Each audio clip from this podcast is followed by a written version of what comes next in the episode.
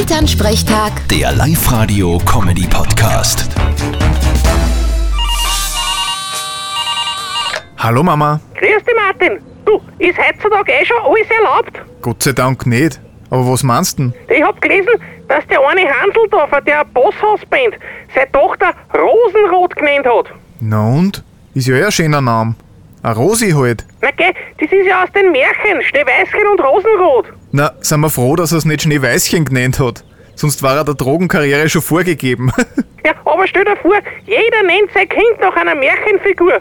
Obwohl, im Nachhinein gesehen, hätte es bei ein paar Leuten eh schon gut passt. Ja, zum Beispiel der Nachbar, der arbeitet in der Föst, das war halt der Eisenhans.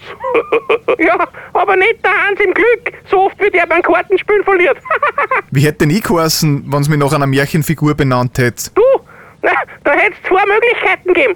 Zum einen Rumpelstilzchen, weil du über dich gesponnen hast. ja, oder Zwergnase, so wie es das Baby ausgeschaut hast.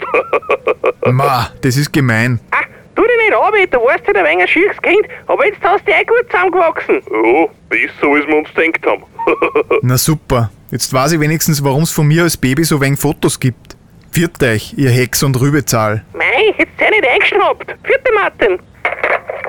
Elternsprechtag. Der Live-Radio-Comedy-Podcast.